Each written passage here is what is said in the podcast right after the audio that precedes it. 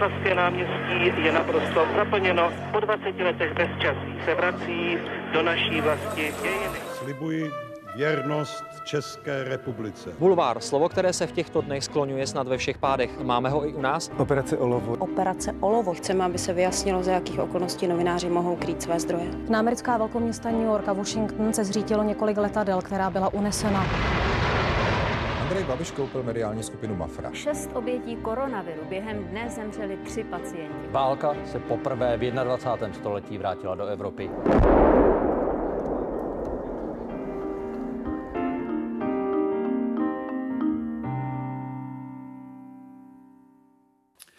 Letošní rally Dakar byla z pohledu českého motorsportu nejúspěšnější za posledních 35 let.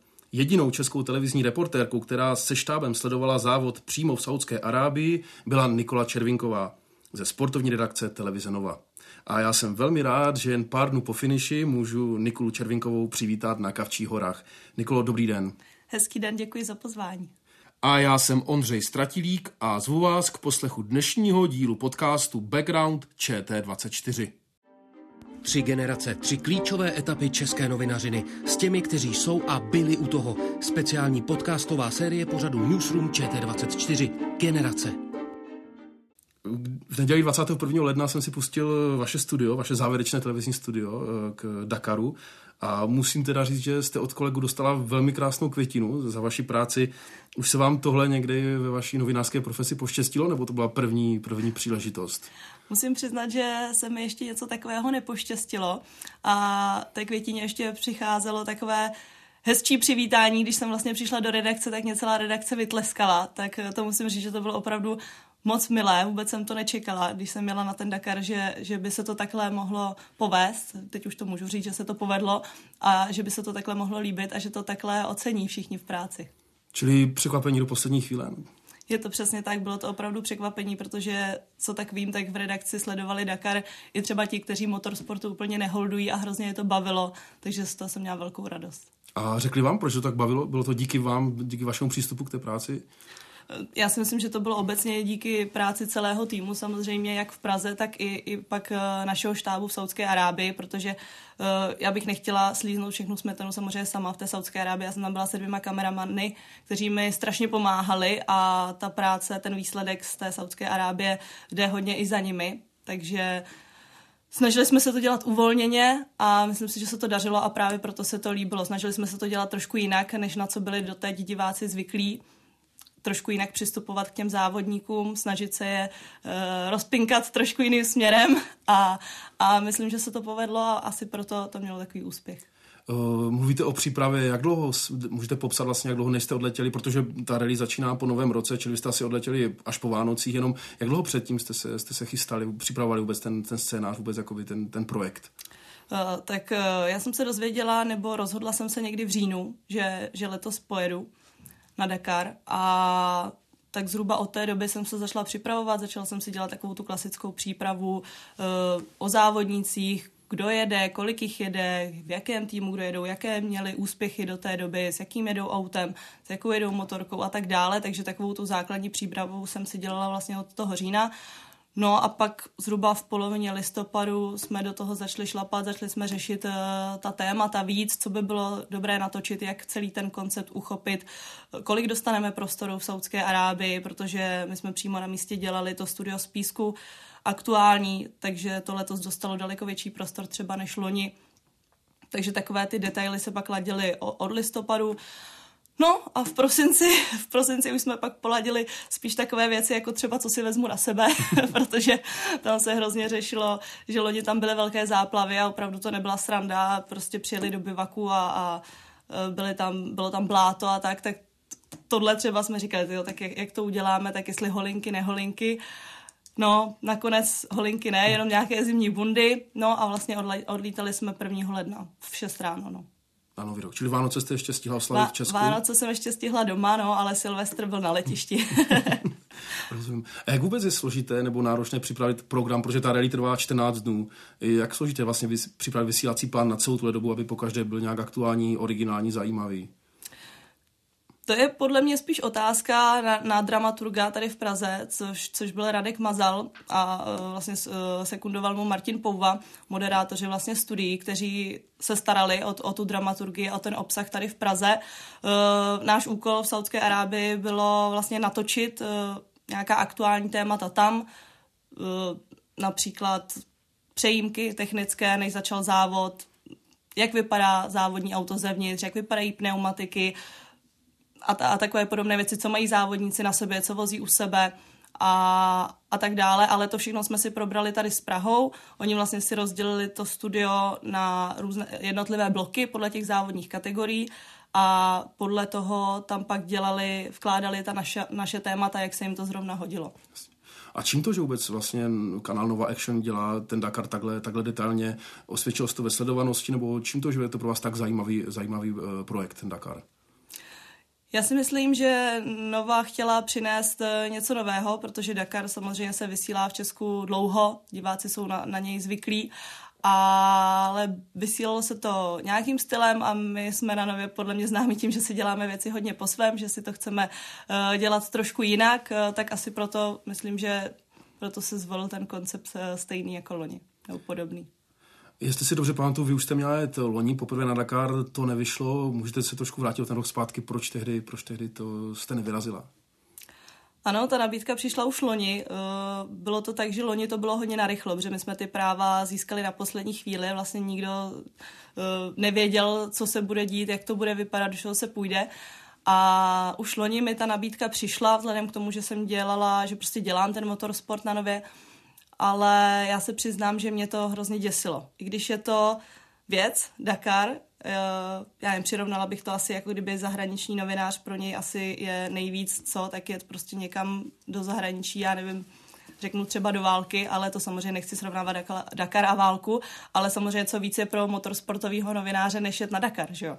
Ale mě v tu chvíli, když mi to bylo nabídnuto, tak jsem cítila, že se na to prostě, že se na to necítím a nejenom kvůli tomu, že bych vyjela prostě mezi chlapy, samozřejmě do mezi stovky chlapů, kde bych s nima byla sama, ale upřímně jsem třeba neměla dobrý pocit z toho, že se to jede v Saudské Arábii, kde prostě eh, ten vztah k ženám není úplně stejný, jako kdybych jela já nevím, plácnu na 14 dní na Wimbledon do Londýna, jo. Takže i tohle, tohle jsem se bála, jak to tam jako funguje, i třeba nějaká hygiena, že jo, prostě člověk přemýšlí nad takovými věcmi. Takže z toho důvodu jsem to loni odmítla. No, a pak mě to mrzelo trošku a když ta nabídka letos přišla znovu, tak uh, jsem neváhala už, no. A letos se ty vaše obavy potvrdily o té hygieně takhle, nebo ne? No, musím říct, že jsem to čekala horší, daleko horší. Uh, ty obavy, já jsem se bála i třeba toho, uh, jak vlastně se tam budu muset oblíkat, jak se to bude hodně řešit, zahalování, nezahalování. Teď prostě tam bylo letos fakt skoro 30 stupňů, takže vedro, jako já nejsem typ, který by tam chtěl chodit uh, ve svetru jako celou dobu, že jo. Uh, takže tyhle obavy se nepotvrdily, protože nakonec eh, místní domorodci v Saudské Arábii se ukázali velice přátelští, až, až někdy jsem z toho byla překvapená, že se s námi chodili třeba fotit uh, i nám dali nějaký suvenýr, ten, ten jejich znak do auta, aby nás to jako ochraňovalo. Takže to, to bylo moc příjemné. No a vlastně jednou jedinkrát se mi stalo, že, že mě upozornili na to uh, vlastně z ASA, ať eh, od, od organizátorů, že není úplně vhodný, abych se tady takhle eh, promenádovala v šatech. Měla jsem zrovna na sobě takové eh, šaty s rozparkem a ono zrovna foukalo, takže i když ty šaty byly dlouhé, tak prostě trošku se mi to zvedlo a třeba jsem ukázala kolena, tak že, že tam byli trošku nervózní, já nevím, myslím, že tam byla zrovna policie, takže že nebyli úplně z toho nadšení, ale tak to bylo jednou jedinkrát. No a co se týče té hygieny, tak eh, v bivaku prostě fungovaly normálně sprchy, záchody, musím říct, že docela mě překvapilo, že tam eh, ta čistota byla, aspoň teda na těch dámských záchodech, co jsem tak slyšela, ty, ty pánské už tak uklizené nebyly. Ale uh, takže, takže tohle, tohle bylo v pořádku, bylo to prostě, když člověk jde někam kempovat no, na tři týdny, takže to nebylo to nejhorší je to jenom pár dnů po tom finiši, ale máte vy už jako reporterka třeba nějakou reakci nebo reakci dostáváte od lidí zvenku, jak, jak, jak vnímali vaši práci, jak, jak, jak se jim to líbilo? Co, co? Eh, já se musím přiznat, že jsem dostávala reakce celou dobu a jak už jsem zmínila, tak já jsem byla strašně překvapená, protože jsem vůbec nečekala takový, takový zájem a, a tak, takovou jako chválu nebo chválu, i třeba nějaké připomínky nebo to, ale prostě tolik komentářů na tu práci naší, vůbec jsem to nečekala a jsem za to strašně ráda. Eh, samozřejmě se našly i, i nějaké negativní reakce, ale tak to se asi najdou vždycky. Ale, ale to vůbec nevadí, protože člověk si zase z toho samozřejmě taky může vzít něco, něco do budoucna a a vzít si z toho to dobré a poučit se do příště, ale říkám, těch pozitivních ohlasů bylo strašně moc, lidi to bavilo a e, jak říká náš Dušan Mendel, tak prostě ten, ten si libuje, že to byl majstrštyk poslat tam ženskou, no, tak asi to, asi to zafungovalo. no a kdybych se zeptal jenom, co, co vy sama si odnášíte z té, z té zkušenosti z Arábie, co, co vy sama taky berete, jakože to pro vás znamenalo, nebo co vám to dalo? Já ještě než jsem odjela, tak jsem říkala, že pro mě to určitě bude velká zkouška. E, dokonce jsem to přirovnala k tomu, že třeba někteří lidi se zavírají že do tmy, nebo prostě jdou tamhle si dát nějakou žábu do, někam do pralesa. Tak já jsem to trošku přirovnávala k tomu, že pro mě Dakar bude něco, něco v tomhle smyslu.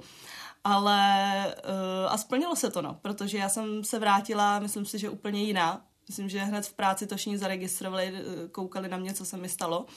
že prostě já jsem přijela úplně nabitá strašně mě to chytlo, strašně vůbec jsem to nečekala, že mě ten Dakar takhle, takhle vezme přímo na místě a já musím říct, že jako mě to strašně posílilo asi v osobním životě hlavně, že já jsem o sobě pochybovala, jestli to zvládnu, protože samozřejmě ten Dakar uh, říká se nejdrsnější závod světa, ale jak pro závodníky, tak ono to platí i, i pro ty ostatní, že jo? i prostě pro novináře, protože člověk tam pracuje od rána do večera takže jsem o sobě pochybovala, jestli to zvládnu a teď, když vidím, že jsem to zvládla, tak mě to hrozně posunulo dál i jako co se týče osobního života, že prostě jo, tak dobrý, tak můžu to dělat.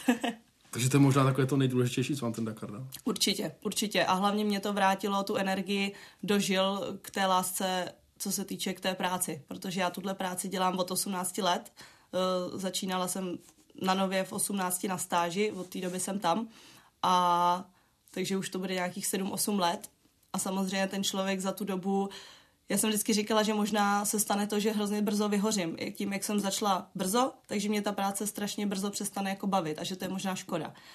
A já jsem vždycky tu práci chtěla dělat jenom proto, že mě to bude bavit, že chci dělat práci, která mě bude bavit. No a tím Dakarem se mi to teď vrátilo, že najednou člověk vyleze z toho stereotypu, že každý den chodí jenom do spravodajství nebo do zpráv uh, moderovat a vyjede ven a prostě já jsem se cítila jak prostě před pěti, osmi lety, když jsem na té nově začínala a neuvěřitelným způsobem mě to nabilo a už se nemůžu dočkat, až pojedu zpátky. No a když tedy schrnete těch 7-8 roků, které už pracujete v té sportovní redakci, byl ten Dakar zatím vrcholem té, té, té doby? To, to stoprocentně. Já jsem ten rozjezd na nově měla strašně rychlej, ale musím říct, že byť těch věcí bylo hodně, ať už říkám moderování zpráv nebo moderování pak studií MotoGP nebo třeba Superbikeu přímo na místě v Mostě, tak tohle byl jednoznačně vrchol. To vůbec se nedá k ničemu přirovnat a hlavně se mi na tom strašně líbilo, jak je člověk součástí toho závodu. Protože když člověk pojede někam na třeba mistrovství světa v hokeji nebo ve fotbale, to je jedno, na ligu mistrů, tak nikdy nebude součástí toho týmu, tak jako my jsme byli součástí tady. A to mě naprosto ohromilo, to mě odbouralo. Vůbec jsem to nečekala, prostě, že tam takhle jako se nám ty závodníci otevřou, ty týmy, že tam s nima budeme trávit tolik času, že k nám budou takhle otevřený, že nás takhle přivítají. Uh, my jsme vlastně netrávili čas ani jako v té naší základně, kterou jsme měli, ale my jsme furt byli u, ně, u nějakých týmů, tam jsme vždycky čekali, než přijede závodník, dali jsme si tam kafíčko s nima, jo, prostě bylo to strašně příjemný a vlastně člověk samozřejmě se pak dozví i spousta uh, zákulisních věcí, které nejsou úplně že jo, publikovatelné, ale prostě v tomhle to bylo strašně příjemný a strašně jiný a proto jsem si to zamilovala takhle. A můžete jenom, jenom popsat ten váš pracovní den, protože říkáte, že jste měla teda dva kameramany, to byl teda, teda váš štáb, celý mm-hmm. tři lidé, jenom a teda popsat teda vlastně ty, ty denní věci, co, co bylo třeba, kolik třeba hodin jste byli, jste byli na place a co všechno, co všechno jste museli dělat. Jasně. No to záleží podle toho, jaký byl ten den program. Jestli závodníci se vraceli do stejného bivaku, ze kterého ráno vyjeli, anebo jestli se přejíždělo. Většinou se teda přejíždělo, takže to vypadalo tak, že den předem jsme se podívali na jejich trasu. Eh, pokud byl cíl někde cestou do dalšího bivaku, tak jsme to načasovali tak, abychom jeli do cíle. aby jsme měli ty rozhovory a emoce přímo v cíli. A ve chvíli, kdy byl, tak jsme jeli do cíle, a když nebyl, tak jsme jeli rovnou do bivaku a čekali jsme na ně v bivaku. Eh, každopádně každý den jsme se snažili teda natočit rozhovor se všemi Čechy, což znamená mm, skoro 40 rozhovorů denně, takže, takže jsme se nezastavili. Většinou ten přejezd byl třeba 400-500 kilometrů, takže jsme vyjeli, třeba ve dvě jsme přijeli do dalšího bivaku, rychle jsme skočili na oběd, aby jsme neměli, aby jsme neměli prázdné břicho, no a pak jsme se na to vrhli, třeba v ty dvě, tři odpoledne a od prvního motorkáře prostě až do posledního kamionu jsme se nezastavili do večera. Večer jsme pak točili to studio z písku, nějaké věci ještě do zpráv, stand-upy a tak dále a končili jsme kolem třeba deváté, desáté, no jsme chodili na večeři, takže spíš taková jako odpolední práce, no a ráno přejezdy dlouhé. No a když tedy samotní závodníci ujedou tisícovky kilometrů, tak kolik, kolik máte spočítané, kolik jste vlastně najezdili vy za, za těch 14 dnů? No to jsme říkali, že musíme příští rok, že to budeme počítat. No. Já se přiznám, že já jsem zase tolik neřídila, takže úplně uh, o tom trasování přehled nemám, ale bylo to hodně, no, každopádně. A museli jste se v tom Dakaru, nebo na tom Dakaru spohnout na vlastní zázemí, nebo tam bylo třeba vybudované, jak to bývá na těch jakých press centrum, takové jak, nějaké zázemí, kde by se dalo jak pracovat? Press centrum, press centrum tam bylo, určitě to novináři využívali, ale my jsme upřímně tam zavítali jenom párkrát, protože se nám lépe pracovalo tím, jak jsme byli tři, tak eh, většinou jsme nejdřív točili všichni tři, a pak jeden kameraman prostě si vytáhnul toho černého Petra, šel si se do auta, šel vytahovat záběry, začal to stříhat No, pak nás nabral a většinou jsme museli někam odjet, protože tam je strašně, tam největší problém je prostě se signálem, že jo? Tam není signál, i když člověk má koupené ty jejich SIM karty, tak prostě tam ty bivaky, oni to postaví prostě tak, aby, aby nevím, asi, aby nám to zpříjemnili co nejvíc, aby prostě nebyl signál. Takže jsme museli vždycky třeba vyjet někam z bivaku a jeli jsme pak posílat záběry. No. Takže kdybych měla říct, co bylo nejtěžší na Dakaru, tak eh, ulovit data někde. Takže dlouho jste třeba hledali, jaké ty pointy, kde se Jo, jo, jo, jako fakt kolikrát jsme jeli třeba půl hodiny někam, než jsme našli signál. A jednou se nám dokonce teda stalo, a to bylo hodně nepříjemné, že vůbec jako nebyl signál ani na to se dopsat jako do redakce. Takže hmm. se člověk nemohl v Praze domluvit na tom, co teda se od nás chce, jak jsme na tom, hmm. co pošleme a tak. Uh, chci se ještě zeptat, uh, říkáte kameramani, ti zároveň teda byli i řidiči, střídali se za volantem, nebo i vy jste řídila, nebo jenom pánové? No, většinou řídili spíš, spíš kameramani, teda jeden z nich Michal, protože mu to vyhovovalo, že je raní ptáče, takže řídil většinou on, ale taky jsem si to půjčila, to auto, no, jako hned jsem zapadla teda, hned když jsem parkovala u cíle, tak jsem samozřejmě najela do prvního písku, co, co tam byl a, a prostě jsme se zahrabali trošku, no. A jaký byl vůbec eh, servis pro novináře ze strany eh, pořadatelů? Já se tam i proto, že třeba bylo hodně od eh, závodníků že si stěžují na kantýnu, na jídlo, které tam je servírováno, tak jak to, jak to měli to z toho řešeno novináři? Jak jste to měli vy jako reportéři? No my jsme do té kantýny chodili s nima, takže, takže jsme taky trošku trpěli, ale jako já musím říct, že jsem to čekala daleko horší to jídlo. Ve finále to nebylo až tak strašný, spíš byl problém, že to nebylo vůbec různorodé, že prostě furt bylo to samý, bylo prostě každý den kuře s rejží, takže a s rybou, takže ono to je fajn, když to člověk jí týden, ale když už to pak jí tři týdny, tak už, už jako chybí něco, něco normálního a no, takhle. Prostě k obědu, k večeři rejže s kuřetem, takže já rejži minimálně do dalšího Dakaru nechci vůbec vidět. A když se vrátíme k těm samotným posádkám, protože dneska už to vlastně to jsou velké týmy, i ty české, kdy vlastně jednak jsou tam závodníci, ale pak mechanici. A taky hodně poslední dobou už eh, ty týmy sazejí na marketing, že průběžně eh, plní sociální sítě, mají třeba blogery sebou. Jak eh, vy jste třeba využívali tenhle obsah? Pomáhal vám třeba ty, ty záběry z kamer, třeba onboard kamery nebo takhle? Bylo to pro vás jako pomoc? Jo, určitě, tak to je, to je velká pomoc, tady ty onboardy a, ta, a tak dále, protože tím zase divákům můžeme víc přiblížit to, jak to tam vypadá, jak ten závod vypadá.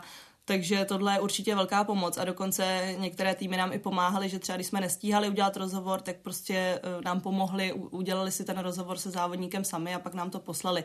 Takže tohle byla obrovská pomoc, e, že ne vždycky člověk stíhal všechno, co chtěl, že jo. Bylo toho fakt hodně. No a co vlastně v tomhle prostředí, kdy ty týmy, týmy e, průběžně informují na sítích své fanoušky, co vlastně navíc může přinést ten novinář? Je tam nějaký třeba, když bych se vás tak zeptal, uvažovali jste nad tím třeba, jakoby, jak, jak něco jiného, nějaký ten obsah by byl prostě jiný, než, než co celý den jakoby jde přes ty sociální sítě ven? No, jasně, to jsme se právě snažili na to přijít, co bychom mohli přinést navíc. v dnešní době přesně, jak říkáte, už je to trošku těžší, protože ty závodníci hned jak dojedou, tak prostě první, co udělají, tak si v cíli natočí video a hned ho pinknou na Instagram, takže i když my jsme v tom cíli byli taky, tak než to vůbec stihneme někam odeslat, tak oni už to mají dřív.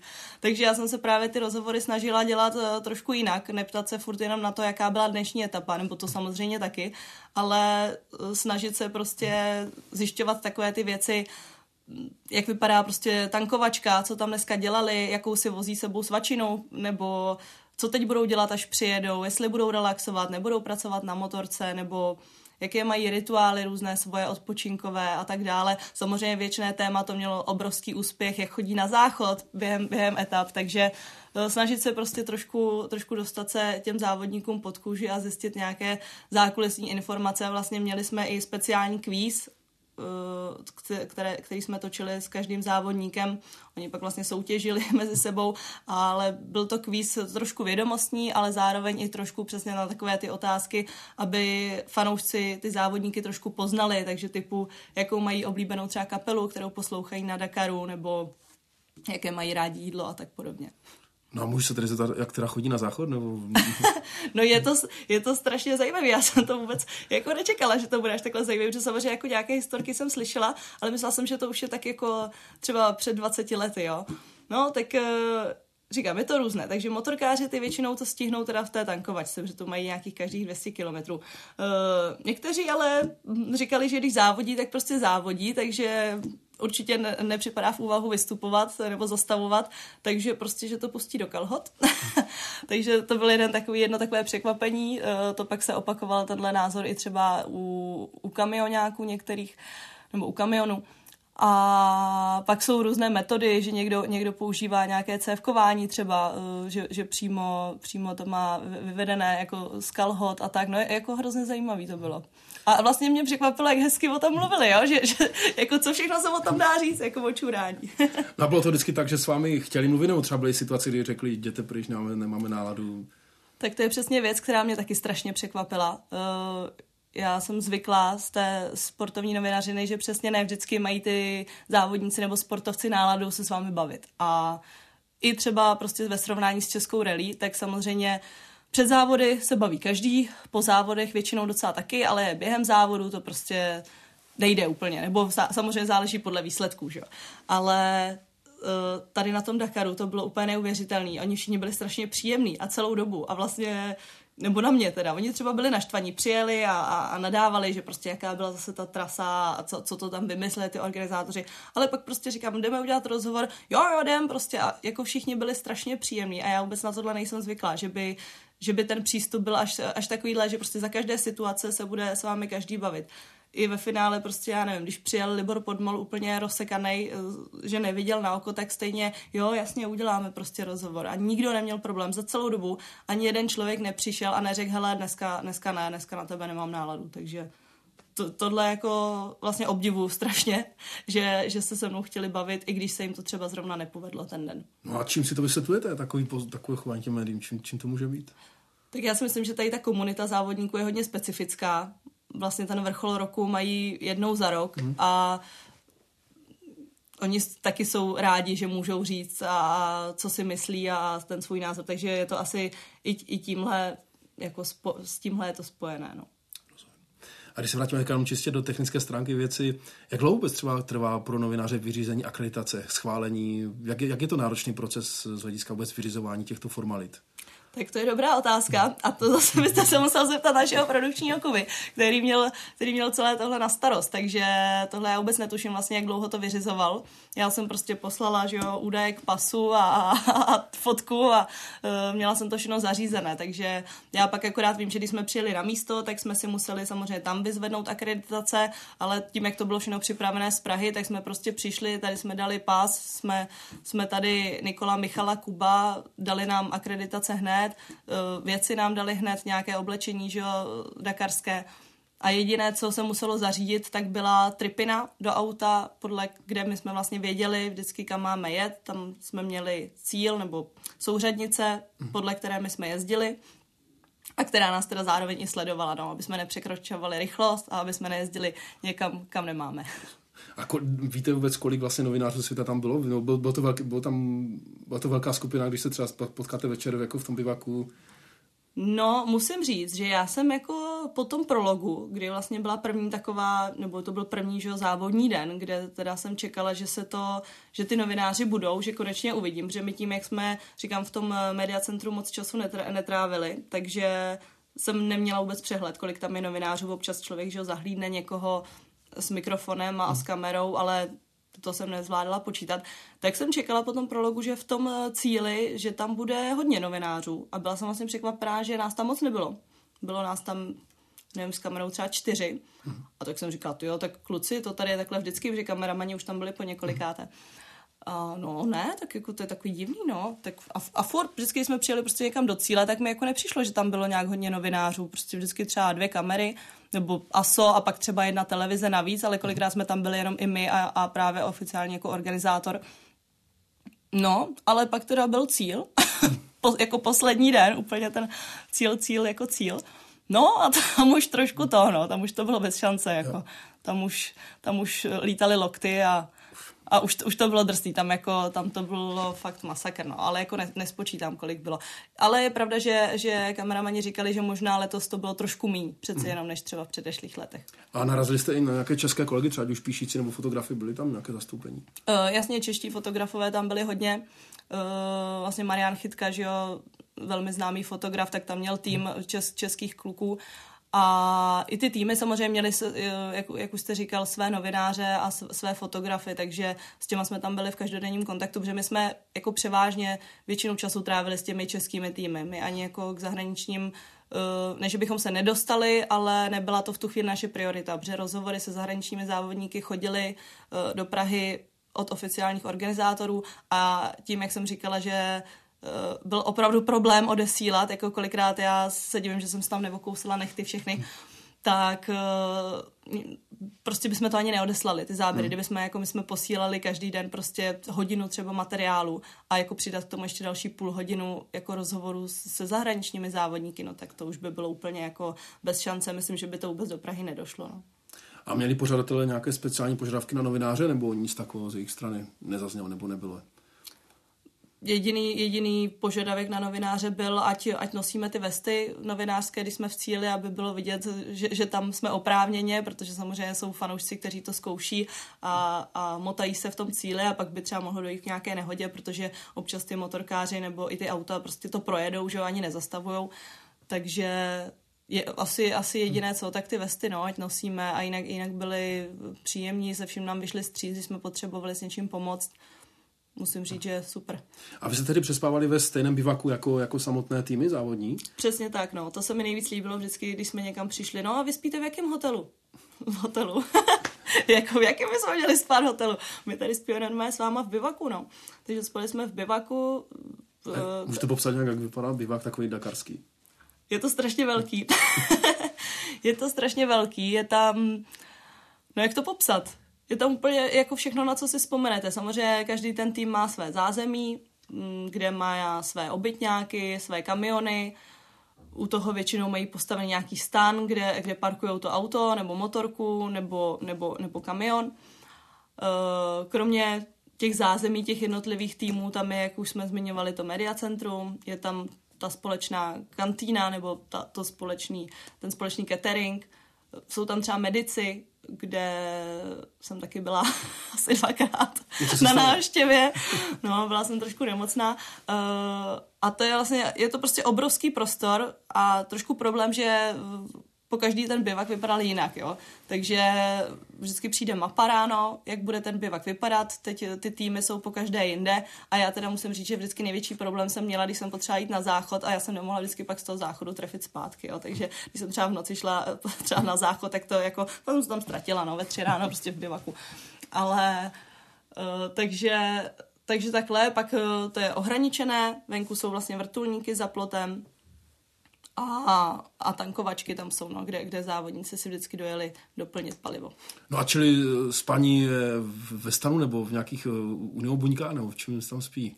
Uh, no to je různé. Ně, někdo spí ve stanu, někdo spí, někdo spí v obytňácích, někdo, někdo má takové ty velké kab, kamiony obytné. Eh, my jsme to měli tak, že já jsem teda měla trošku větší komfort než kluci, ale takže kameramani spali ve stanu a já jsem spala v autě, no, takže, takže já jsem to měla trošku jednodušší. No a jaké jsou noci na poušti?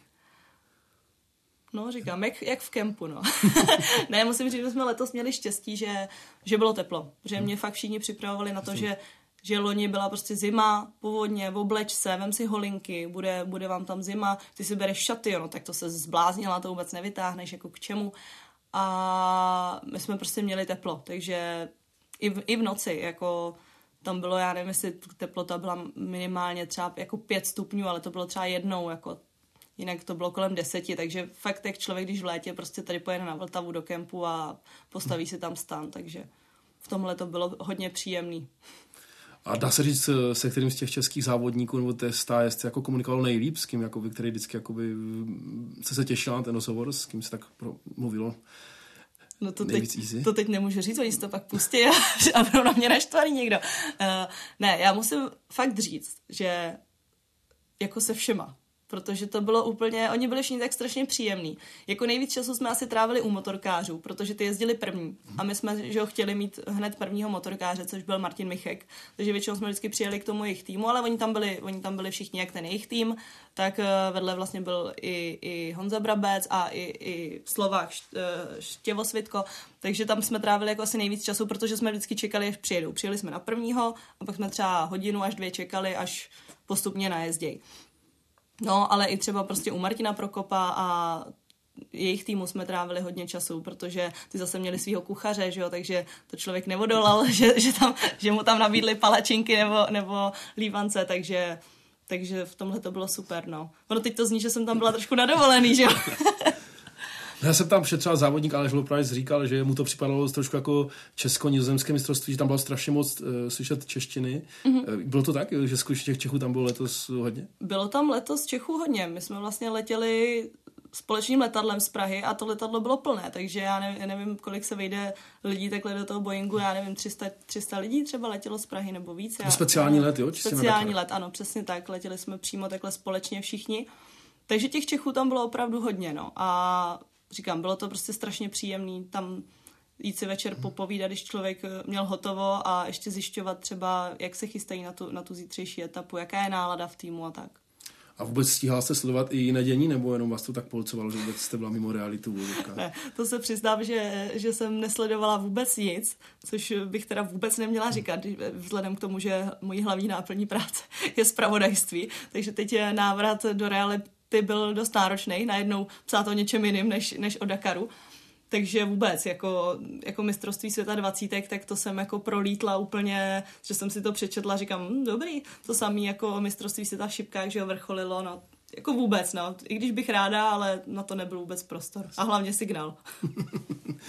A ten zpáteční let byl opět nějaký jako hromadný let jste zpátky? Přesně tak, a... zase jsme letěli speciálem. A to padlo jak na palubě, protože tam bylo, jaká byla atmosféra?